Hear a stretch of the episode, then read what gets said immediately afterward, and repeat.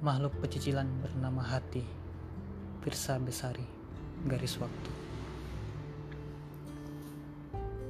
Aku ingin memperkenalkanmu kepada satu makhluk pecicilan yang tidak bisa diam, bernama hati. Kebetulan dia milikku, dan kebetulan juga dia mengejarmu. Hatiku memang gila. Sekuat apapun aku melarangnya untuk berlari ke arahmu, dia akan tetap berlari hanya untuk memelukmu. Tunggu dulu, sebelum kau beranjak pergi karena takut dengan kelakuan hatiku, biar ku teruskan ceritaku. Hatiku punya sahabat baik.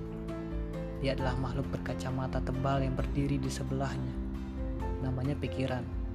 Kebetulan, dia juga milikku. Mereka berdua bersahabat baik dari hari aku lahir ke bumi ini.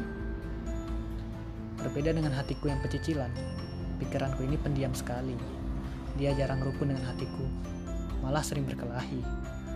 Alasan perkelahian mereka kali ini tentu saja karena hatiku ingin berlari ke arahmu dan pikiranku kurang setuju. Pikiranku percaya bahwa dengan hatiku berlari ke arahmu, dia akan berujung hancur.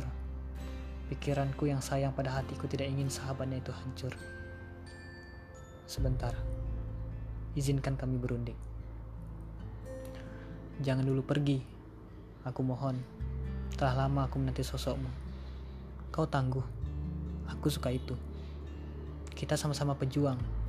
Kau berjuang mencari jalan pulang, maka aku ingin berjuang menjadi rumahmu. Karena ternyata hatiku betul, kaulah orangnya.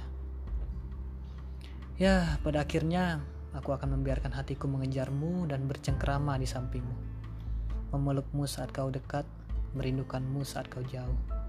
Biarlah hatiku berpesta pora, biarlah aku ikut bersenandung gembira.